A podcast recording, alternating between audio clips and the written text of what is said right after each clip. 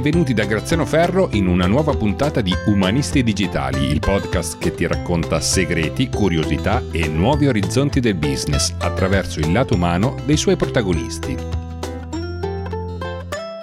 Vuoi sostenere questo progetto e farlo crescere? Con 3 euro al mese entri a far parte dei produttori di Umanisti Digitali. Vai su patreon.com slash grazianoferro.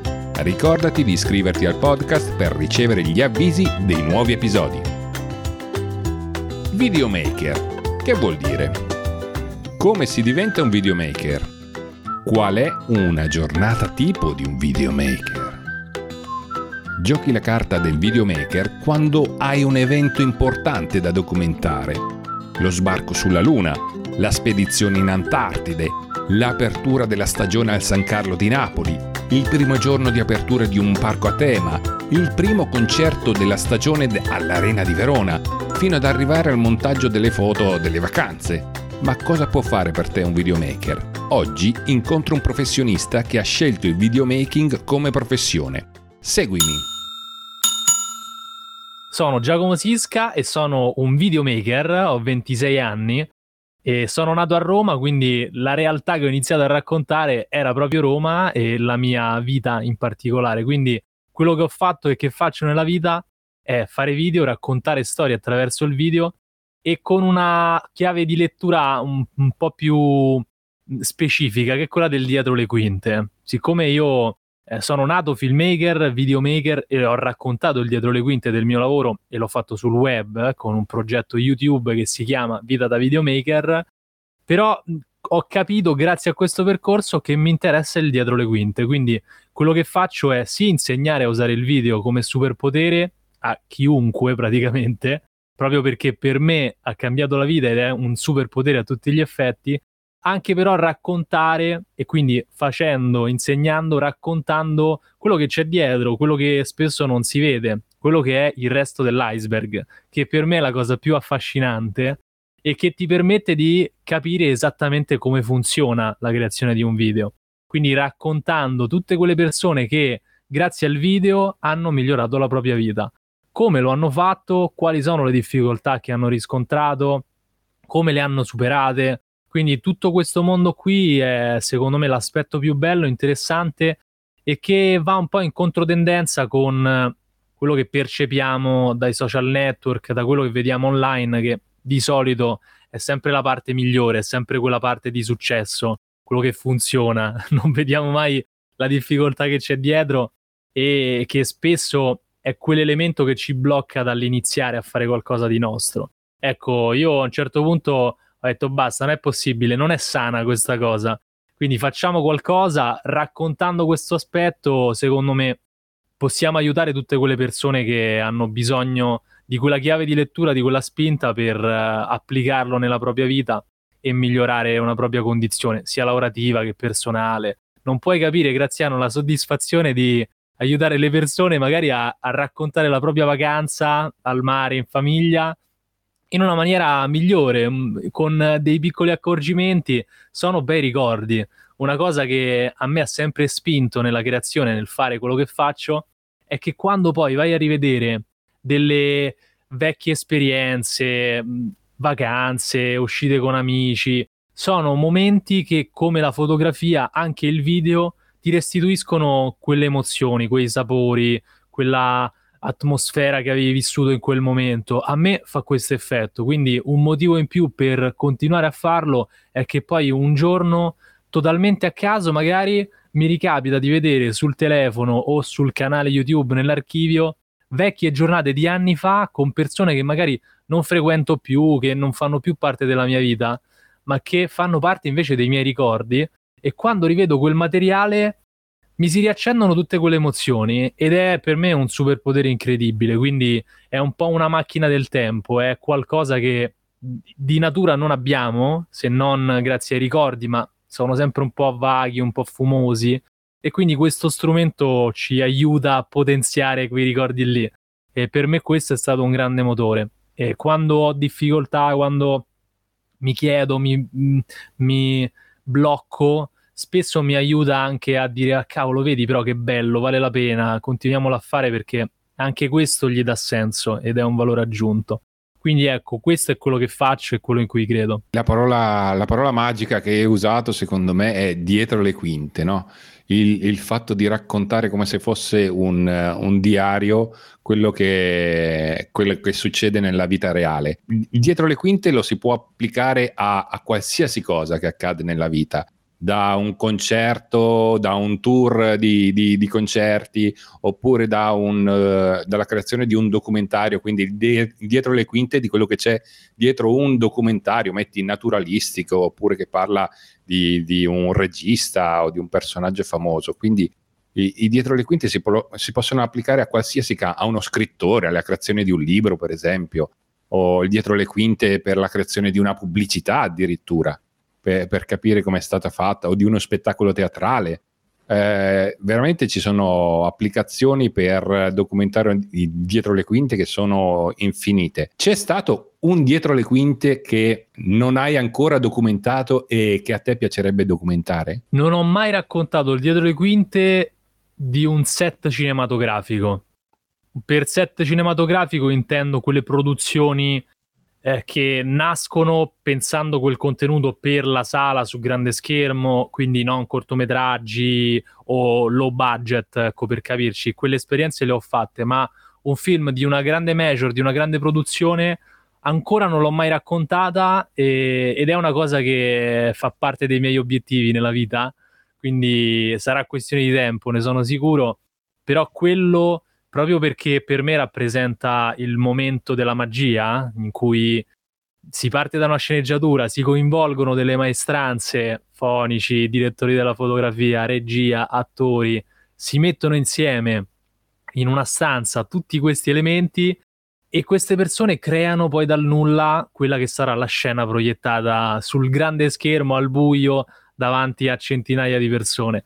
Questa è la cosa che mi affascina e quindi quel momento lì eh, il momento della magia in cui si prende uh, una scena registrata nella vita reale che è sempre meno bella, meno affascinante di quello che poi esce fuori al cinema, eh, è una cosa che mi fa impazzire. Quindi questa è quella scena lì, quella situazione lì è una cosa che ancora non ho mai raccontato nel dietro le quinte e che vorrei fare in futuro. E tra l'altro, a proposito di dietro le quinte, accendo il controluce, cosa che mi ero dimenticato di fare.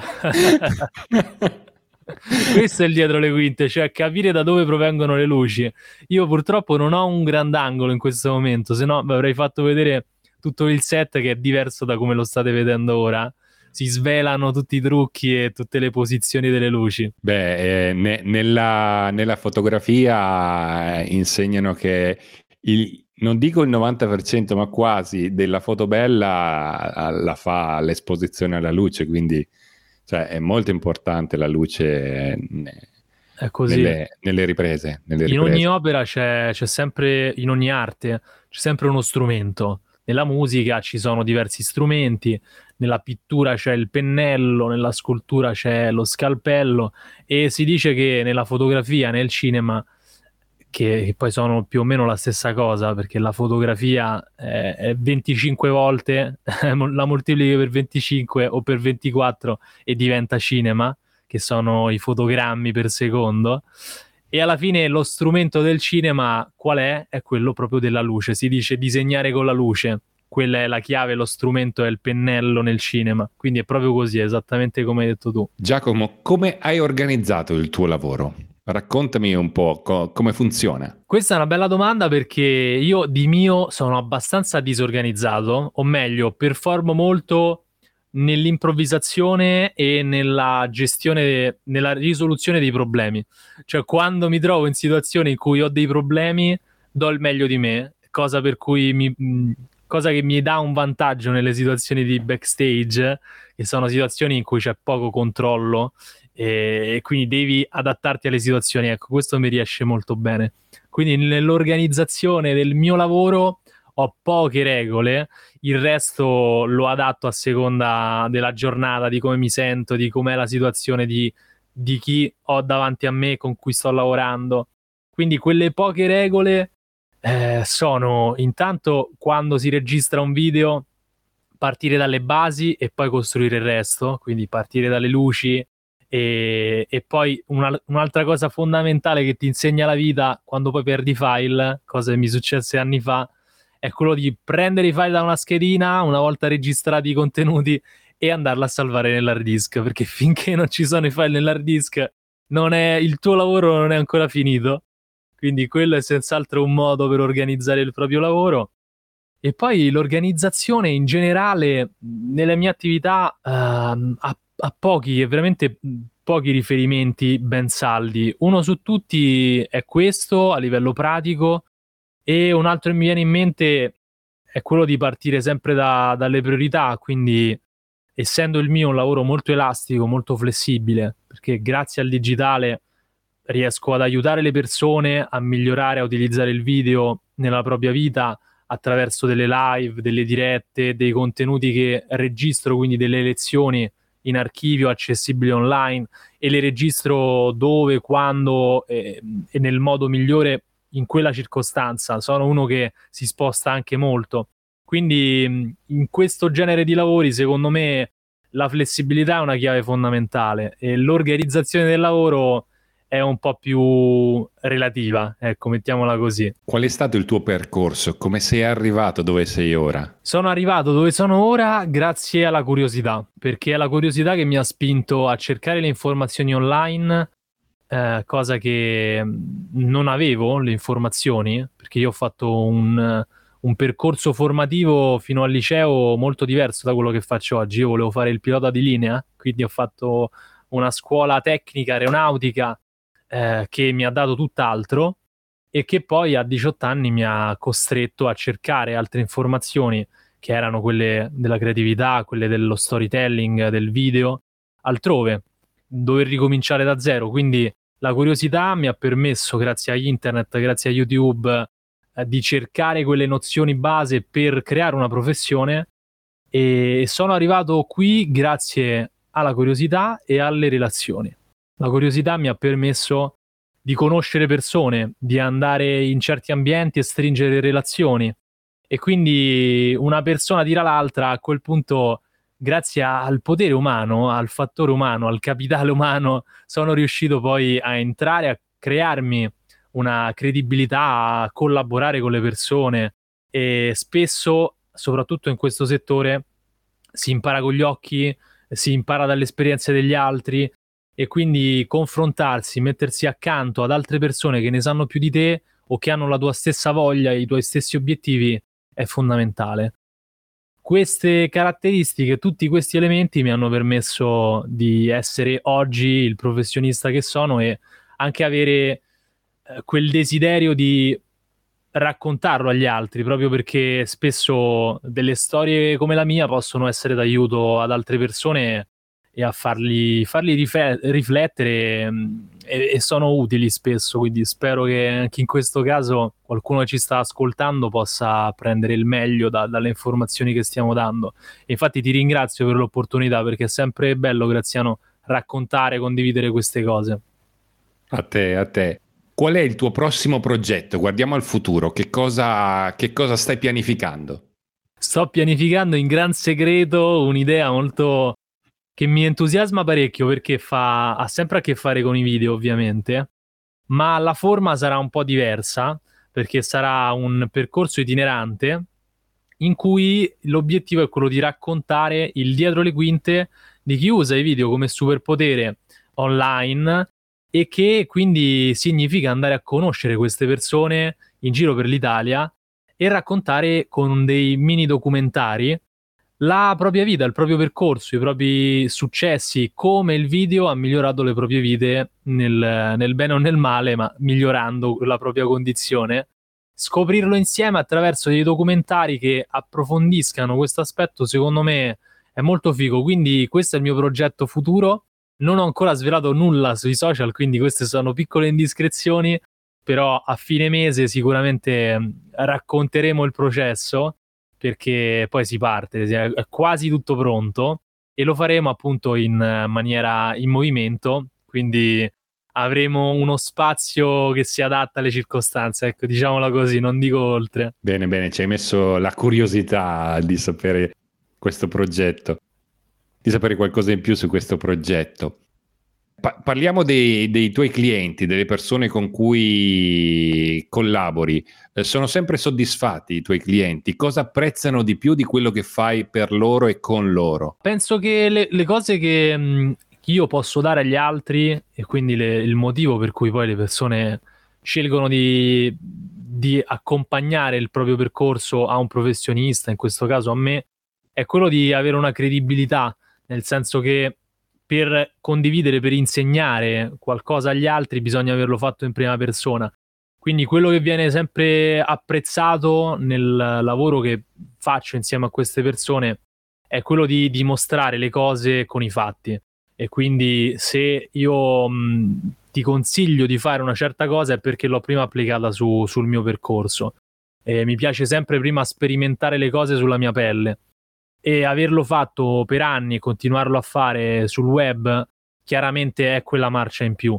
Quel perché poi una persona sceglie un professionista rispetto a un altro. Per me da, da appunto da quest'altro lato il motivo che, che mi spinge sempre a, a, puntare su questo è quello uh, de, del, dell'aspetto più pratico delle cose, perché spesso questo mondo dei social um, ci dà una percezione molto falsata dei successi.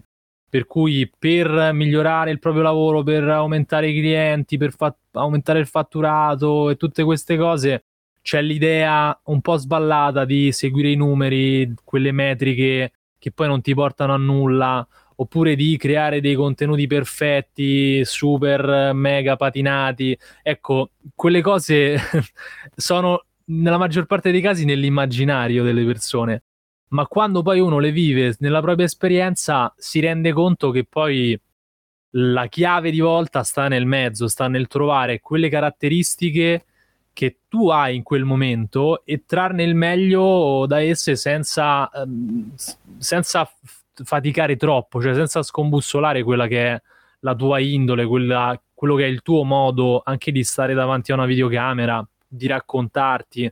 Ogni persona è diversa e spesso si, si fa l'errore di adeguarsi agli altri e non adattare gli strumenti a se stesso e alle proprie caratteristiche. Questo secondo me è un, è un approccio vincente che evidentemente alle persone con cui, ho, con cui ho lavorato, che sono riuscito ad aiutare, è stata poi quella chiave di volta. Questo, questo è un grande consiglio che, che ne possiamo ricavare da, da, da, da, questa tua osservazione, cioè essere se stessi davanti anche alla, alla videocamera e non scimmiottare gli altri anche con il tono di voce o con l'atteggiamento questa è una cosa importante che molti si dimenticano. E la stessa cosa avviene per esempio per, eh, parlando di formazione personale, eh, avviene anche con eh, le routine, cioè gente che scopre che le persone di successo hanno delle routine, eh, fanno delle determinate cose, allora ah, anch'io faccio questa cosa, al mattino vado a correre 5 km perché dopo inizio la giornata in maniera Adesso spero che non sia tu quello che corre 5 km al mattino, se no mi fai fare una figuraccia. Ma eh, la mia domanda è: come hai disegnato mh, mm, la tua routine eh, giornaliera per, per seguire i tuoi obiettivi? Com'è la tua vita? Mm, raccontami meglio, nel senso, tu ti alzi al mattino e cosa fai? Cioè, e soprattutto quando ti alzi a mezzogiorno, alle 5, alle 7, quando ti pare, eh, cosa fai dopo? Domanda interessante perché dalle abitudini delle persone si possono imparare tante cose.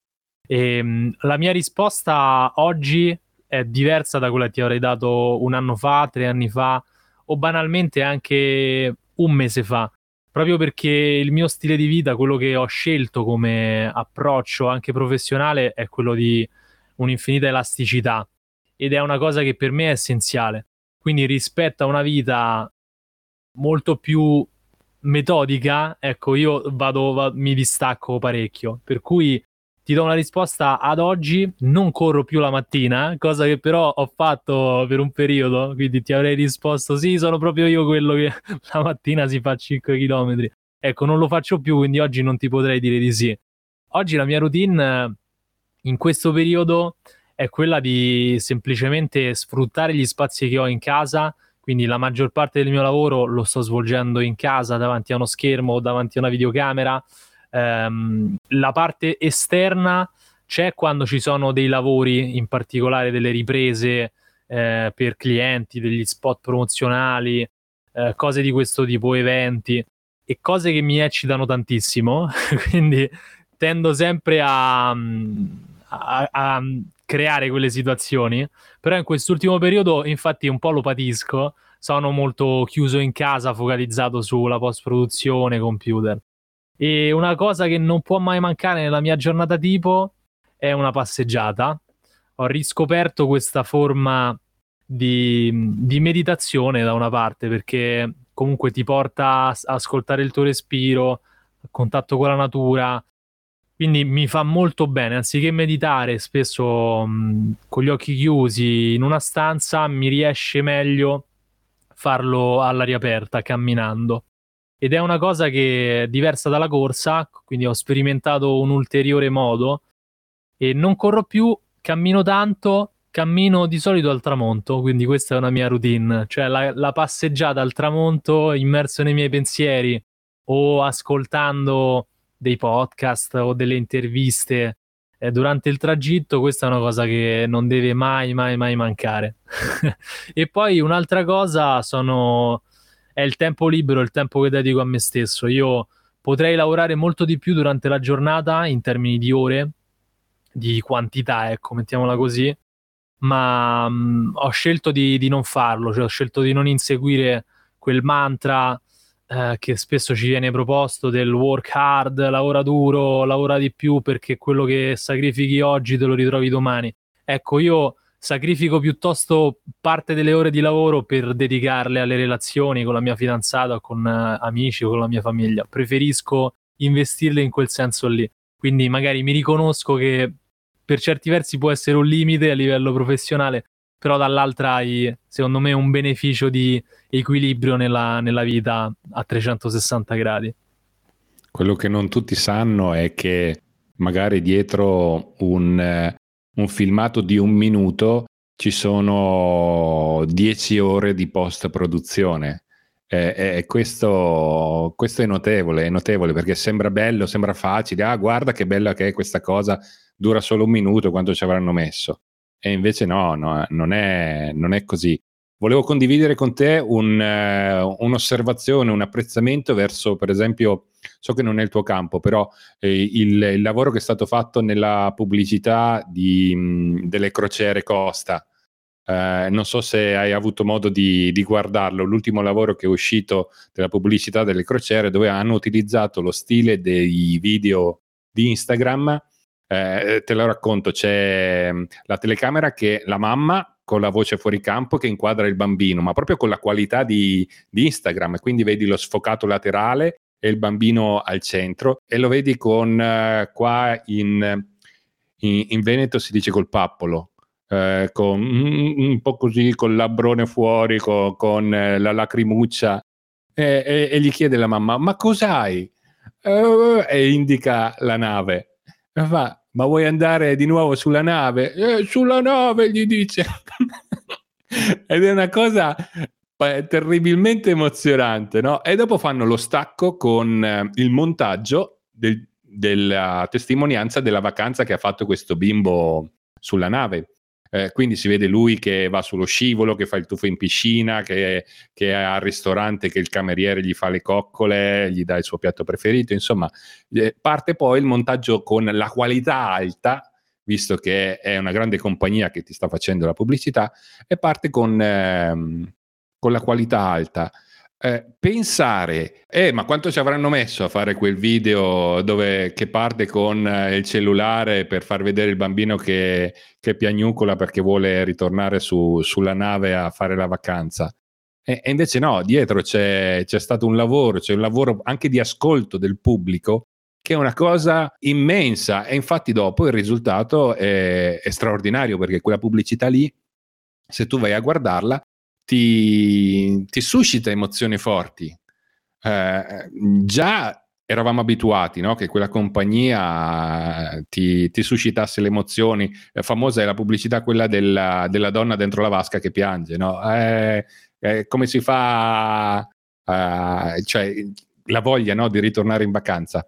Quindi erano, sono abituati a suscitare emozioni forti, ma farlo con un video così corto, con uno strumento, almeno all'inizio, così semplici come potrebbe essere la ripresa da un cellulare, dietro ci deve essere stato un lavoro enorme. Questa conferma anche de- del lavoro che fai tu di, di post-produzione, di montaggio, anche perché, eh, eh, dammi una conferma, eh, quando tu vai a girare un dietro le quinte, in mente devi avere già quello che vuoi fare in fase di montaggio, perché se no non riesci a catturare le immagini che ti servono. È giusto, ci sono due motivi per cui si fa una scelta a monte. Uno è perché comunque girarlo sapendo già che forma gli darai ti aiuta effettivamente poi al montaggio ad avere quello che ti serve. Quindi girare un po' così e poi decidere dopo è difficile perché magari hai un'idea al montaggio che poi non rispecchia quello che è il materiale e quindi non lo puoi effettivamente fare perché non hai il materiale adatto. Quindi è importante per questo, per avere una coerenza, e poi è importante da un punto di vista pratico perché ti risparmia tantissimo tempo. Se tu sai che una cosa la monterai in un certo modo, ottimizzi anche la ripresa, in modo che quando sarai davanti al computer non avrai robe da tagliare, capire dove iniziare la, la scena, eccetera, ma più o meno ti sei già portato avanti. Quindi ha questo duplice vantaggio, è così, è vero. Per i, per i nostri amici umanisti digitali, ehm, hai un aneddoto che di solito racconti per eh, descrivere il momento esatto, se te lo ricordi, se c'è, in cui eh, hai deciso, sì, faccio questa cosa. Cioè, se tu dovessi raccontare eh, la mia carriera, la mia professione, eh, è iniziato con, eh, con, questa cosa qua. Secondo me è da lì che sono partito. Cioè, c'è una cosa che racconti di solito? Non c'è stato un, un, momento specifico in cui ho detto cavolo questa cosa la voglio fare in, per tutto il resto della mia vita. Ecco, non, non c'è questa, questa, chiave che sarebbe molto bella da raccontare, funzionerebbe tantissimo, è proprio il classico storytelling, però non esiste, non, non è esistito nella mia vita, non c'è stata quella molla lì. C'è stato probabilmente un periodo che è stata la molla che ha generato tutto e il periodo è quello in cui, come è successo a tante persone nella storia o nella vita di tutti i giorni, c'è una mancanza, c'è, una, c'è un vuoto. Ecco, per me è stato il vuoto dell'esprimermi. È stato un periodo della mia vita da adolescente in cui volevo dire qualcosa, avevo qualcosa da dire, ma non riuscivo a dirla, non trovavo gli strumenti, non riuscivo a esprimermi. E in questo caso il video mi ha permesso di farlo, è stata la mia la mia penna e quindi grazie al video sono riuscito a dire la mia, a raccontarmi. È quello che ho fatto con Vita da Videomaker. Se, se cerchi su YouTube Vita da Videomaker episodio 01, in realtà quello è già stato un percorso più avanti. Avevo già iniziato con qualche esperimento un pochino prima a raccontare il mio mese, quindi era un riassunto delle mie esperienze di un mese e con quelle, grazie al video, grazie al racconto, guardando in camera diretto a uno spettatore che chissà da quale parte del mondo, se davanti a seduto sulla tavola del gabinetto, davanti sul divano, chissà, è la magia del digitale, stava ascoltando le mie parole. E questa cosa qui mi ha permesso di, di dire: Questa è una gran figata, mi piace, mi trovo a mio agio ed è la mia penna, è il modo per scrivere le mie parole e esprimere un pensiero e dire qualcosa al mondo. Qual è l'errore che non ripeteresti? In realtà non ce ne sono, nel senso che sono orgoglioso di, di tutto quello che mi è accaduto nella vita, di tutte le scelte che ho fatto.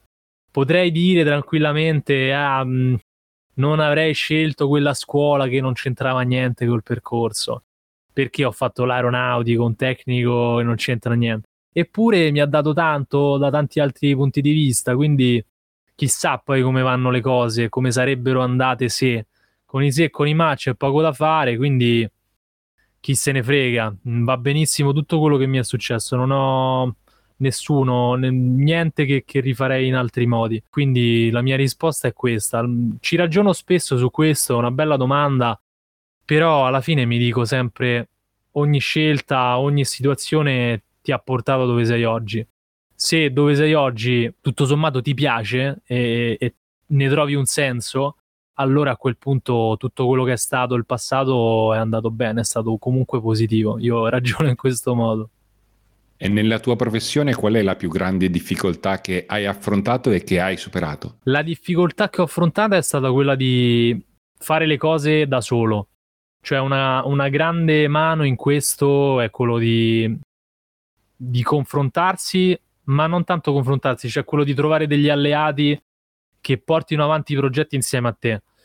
Spesso questa cosa non è possibile, o meglio, può esistere, ma in alcune fasi può venire meno. Per me è stato fondamentale nell'inizio, poi quando ho aperto, quando mi sono più professionalizzato, quando ho creato una società, quando sono aumentati anche eh, i doveri e gli impegni, a quel punto e le responsabilità, è chiaro che diventi un po' più tu da solo con te stesso e, e, quella poi è la sfida più grande, è quella di affrontare le proprie paure, le proprie difficoltà. E ovviamente in quelle situazioni lì le persone che ti possono aiutare sono sempre di meno fin tanto che non si restringono esclusivamente a te.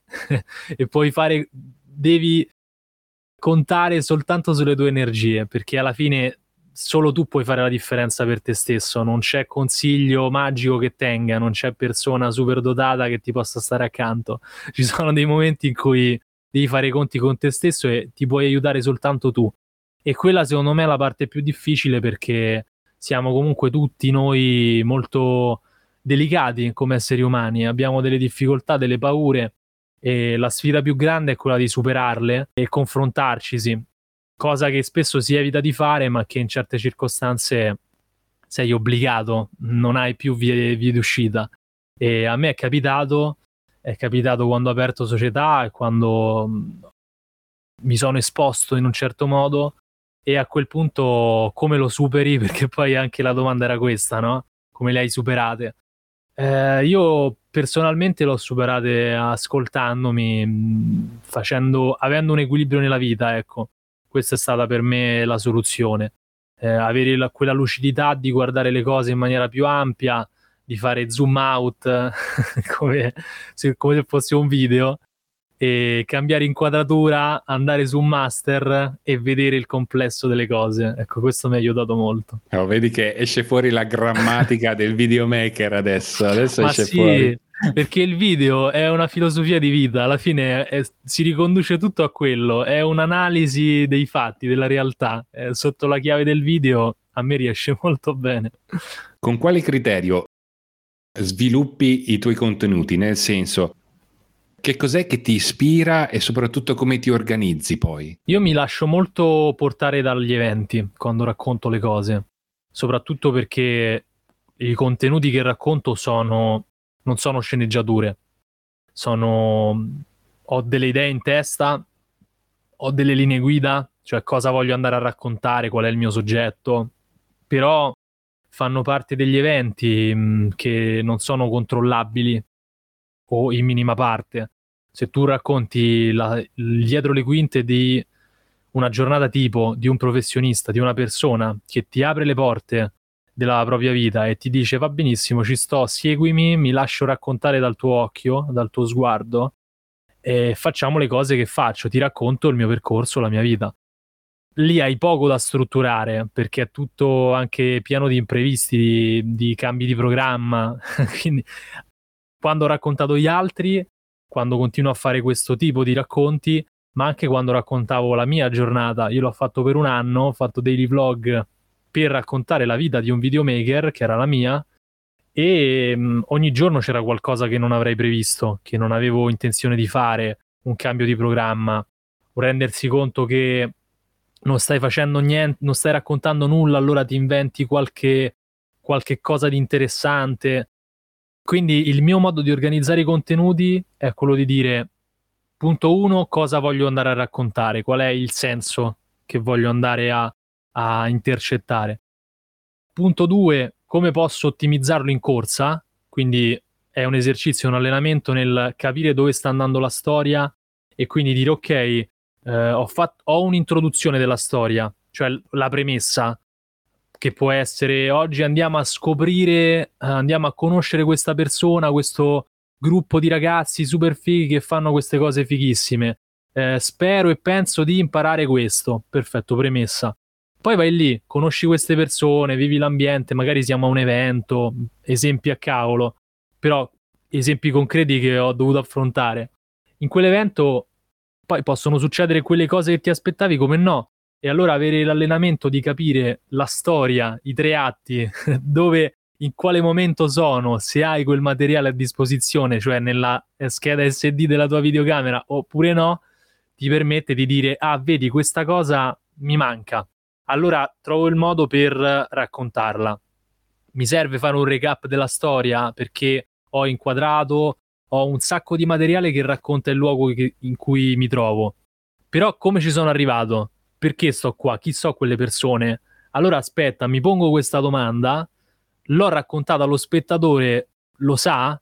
Gliel'ho data questa informazione? Se la risposta è no, mi fermo, mi faccio un pezzo di parlato e dico: Vedete queste persone alle mie spalle? Sono tutti i dipendenti di questa associazione, oppure sono tutti gli appassionati di podcasting, perché questo è l'evento dedicato a loro. Ci troviamo qui, è la seconda edizione del Festival del Podcasting, e adesso andiamo a conoscere gli organizzatori. E poi verrà tutto il resto della storia.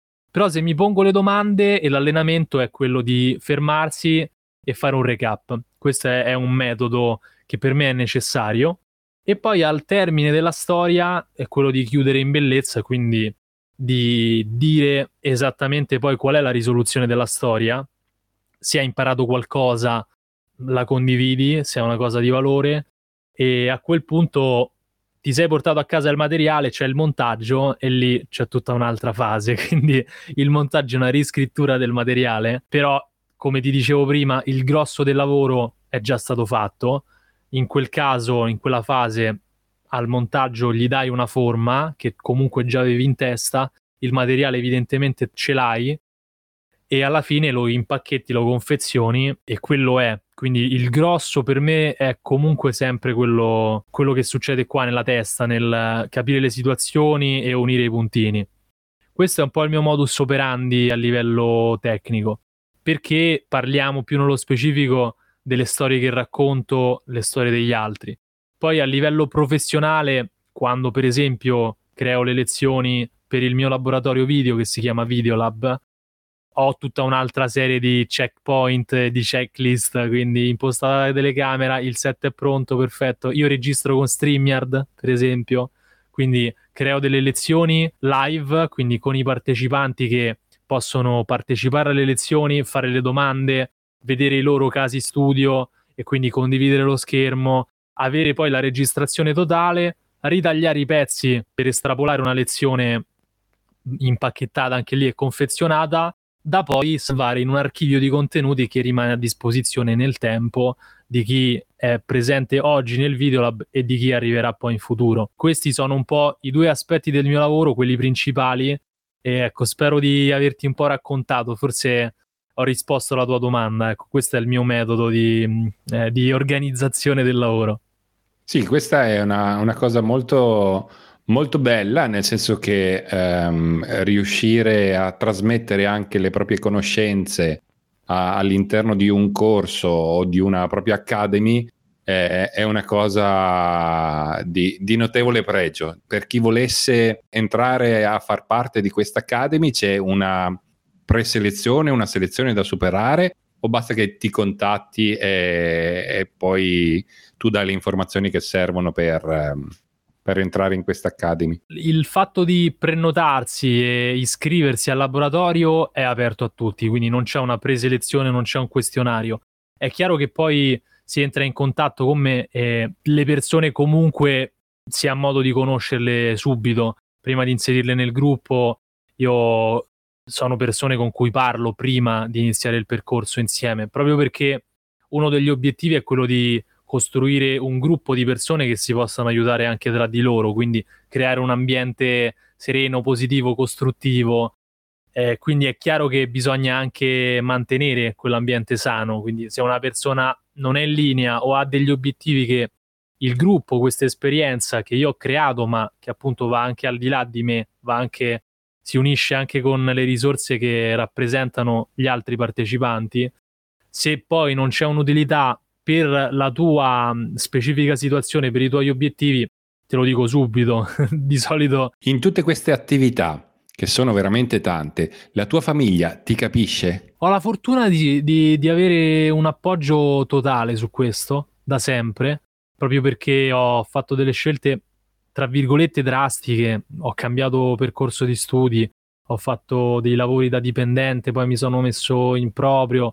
Insomma, ho, ho cambiato varie volte percorso, cosa che sicuramente non lo so poi se l'avrei fatto oppure no, ma avrei sicuramente avuto difficoltà se non avessi avuto l'appoggio da parte della mia famiglia. Quindi è senz'altro sì la risposta e ne sono consapevole, ne sono molto grato. Cosa vuol dire per te essere ricco? Per me essere ricco significa avere la libertà di fare quello che ti pare, quello che vuoi. essere libero, per me la ricchezza numero uno è la libertà, cosa che è molto difficile da conquistare che ha tanti oneri e che però ti fa sentire veramente vivo. Secondo me la ricchezza è decidere di che cosa fare del proprio tempo. Questa è la ricchezza per me. Chi vorresti che parlasse al tuo funerale e che cosa ascolteresti in questo discorso? Beh, eh, chi vorrei che parlasse al mio funerale? Mm, ma non mi viene in mente una persona specifica. Quindi mi piacerebbe che, che tutte le persone che, con cui ho avuto più, eh, più, più, scambio di relazione nel, nel, corso della mia vita possano dire due parole. Ecco, questo mi piacerebbe. È un po'. Ecco, io vedo molto la morte, il funerale come una celebrazione del, della vita alla fine. Quindi non mi sono mai piaciute quelle commemorazioni, quelle situazioni molto tristi con delle vibrazioni basse. Ecco, mi hanno sempre affascinato quelle culture uh, un po' dell'est, un po' asiatiche, che hanno una tendenza a festeggiare queste situazioni, anche se magari non ti viene per cultura, perché dipende tutto da quello. Però penso che valga la pena ricordare le cose belle e quindi celebrarle con delle belle parole creare, cercare di tirar fuori le cose che ci ricordano quella persona, le cose più belle, eh, sarebbe bellissimo, sarebbe una grande soddisfazione. Quindi ecco, spero che quando, quando, arriverà quel momento tutte le persone che vogliono dire qualcosa di bello lo possano fare senza risultare irrispettose verso i defunti o verso i cari. Ecco, io ho sempre pensato che sarebbe veramente una cosa bella da fare eh, quindi la vedo un po' in questo modo. Quali sono le tre persone che in Italia vale la pena seguire per quanto riguarda il tuo settore? Wow, bella domanda. Allora, eh, da un punto di vista tecnico, Simone Cioè, secondo me, è, è, il miglior riferimento per migliorare la tecnica e utilizzare le, le attrezzature giuste. Insomma, è un riferimento che ha settato un livello molto alto da un punto di vista tecnico. Poi c'è mh, l'ho già detto, Casey Neistat per me rimane un punto fondamentale perché è, da, è, dove è nato tutto il linguaggio del vlog e del vlog cinematografico, cioè con una asticella di linguaggio di storytelling più alto. È partito tutto da lì, anche se ad oggi magari è superato, però secondo me è sempre importante andare all'origine delle cose, andare a riscoprire chi ha lanciato un'onda e in questo caso lui è secondo me l'uomo, quindi Simone Cioè, Casey Neistat, terza persona nel mio settore, uh, ma guarda, ti direi Giulio Gaudiano,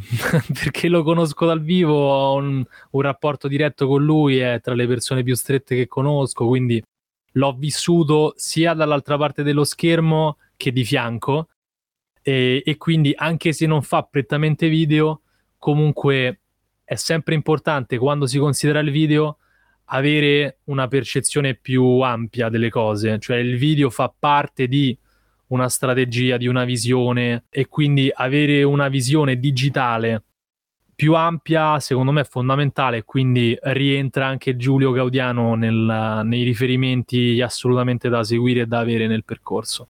Tre libri assolutamente da leggere e perché? Allora, un libro che a me ha cambiato la vita è stato Buttati di Gary Vaynerchuk, che è stato il libro che mi ha lanciato a fare vita da videomaker. Quindi c'è anche nel primo episodio, c'è una citazione, inizia tutto da lì. Quindi buttati. Assolutamente da leggere Padre ricco, padre povero. È un libro sulla finanza personale sulla concezione del denaro che a scuola non abbiamo, purtroppo, ed è una sfera molto delicata che però anche lì ha un impatto sulla libertà o meno di una persona. Prima parlavamo di libertà, ecco, raggiungerla significa anche considerare il denaro in un certo modo, la ricchezza. Questi sono un po' più tecnici, ce n'è uno più morale, più spirituale che mi ha colpito molto e che straconsiglio. Eccolo qui. Allora, è un libro in realtà che non si trova facilmente. Io l'ho preso su Amazon, ma è molto off, quindi è una chicca che vi sto dando. Che si chiama La più pericolosa delle superstizioni. Un libro molto interessante perché mette in discussione la, mm, la, società che conosciamo, quindi lo Stato, il concetto di Stato, il concetto di autorità. È un libro molto critico, ma che fa delle riflessioni logiche mm, estremamente interessanti, secondo me.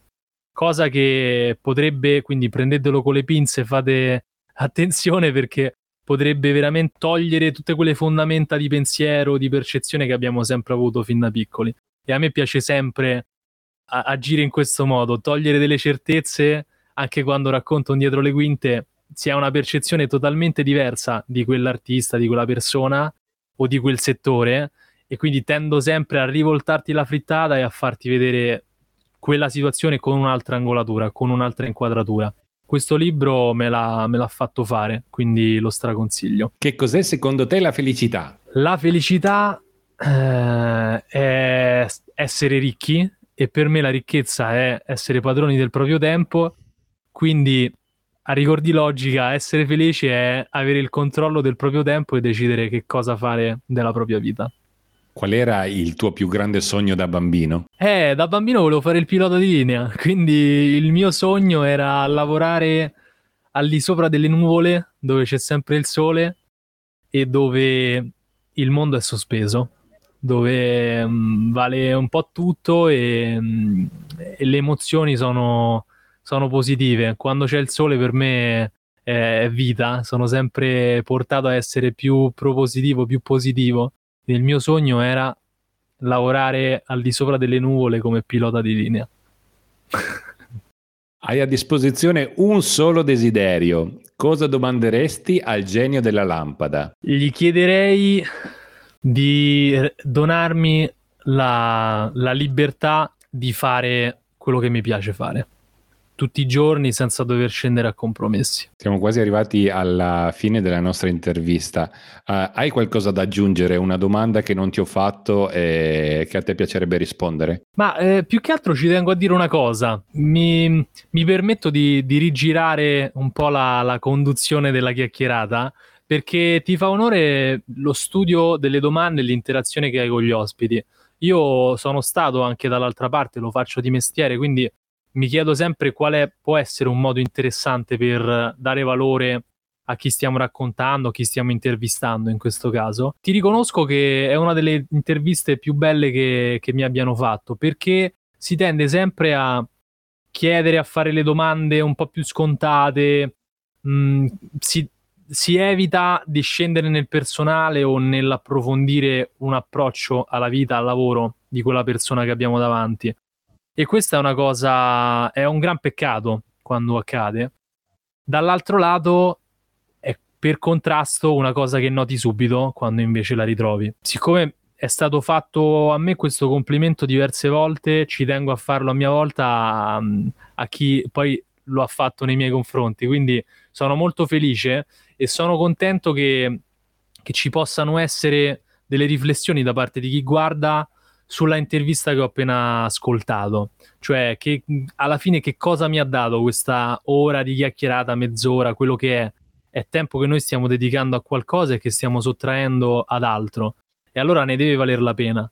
E allora quando fruiamo di contenuti chiediamoci sempre se è stato un valore aggiunto o se abbiamo, tra virgolette, buttato del tempo eh, perché comunque l'unica risorsa illimitata che abbiamo è il tempo e i contenuti che ormai sono tantissimi online, ce ne sono fin troppi e sono eh, talmente mh, sottovalutati che li diamo quasi per scontato, non siamo più abituati nemmeno a pagarli perché tanto ce ne stanno migliaia e quindi sottostimiamo il valore che hanno nella nostra vita. Quindi un appello, una riflessione che lancio eh, è proprio quella di riconsiderare il valore dei video digitali all'interno della nostra vita per eh, mettere i giusti pesi, le giuste misure anche a quelle che sono nostre, i nostri bisogni. Mm, pensiamoci perché spesso non ci facciamo caso.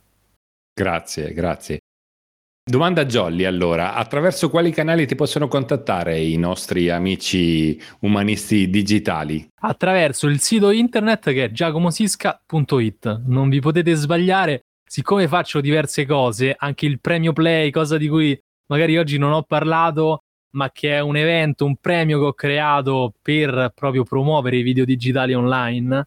Ecco, ci sono diversi progetti che faccio nella mia vita e quindi mh, parlare di tutti, dare troppi riferimenti è dispersivo, quindi li ho raccolti tutti nelle attività mie personali, giacomosisca.it, trovate tutto lì e mh, vi potete veramente sbizzarrire, ce n'è per tutti.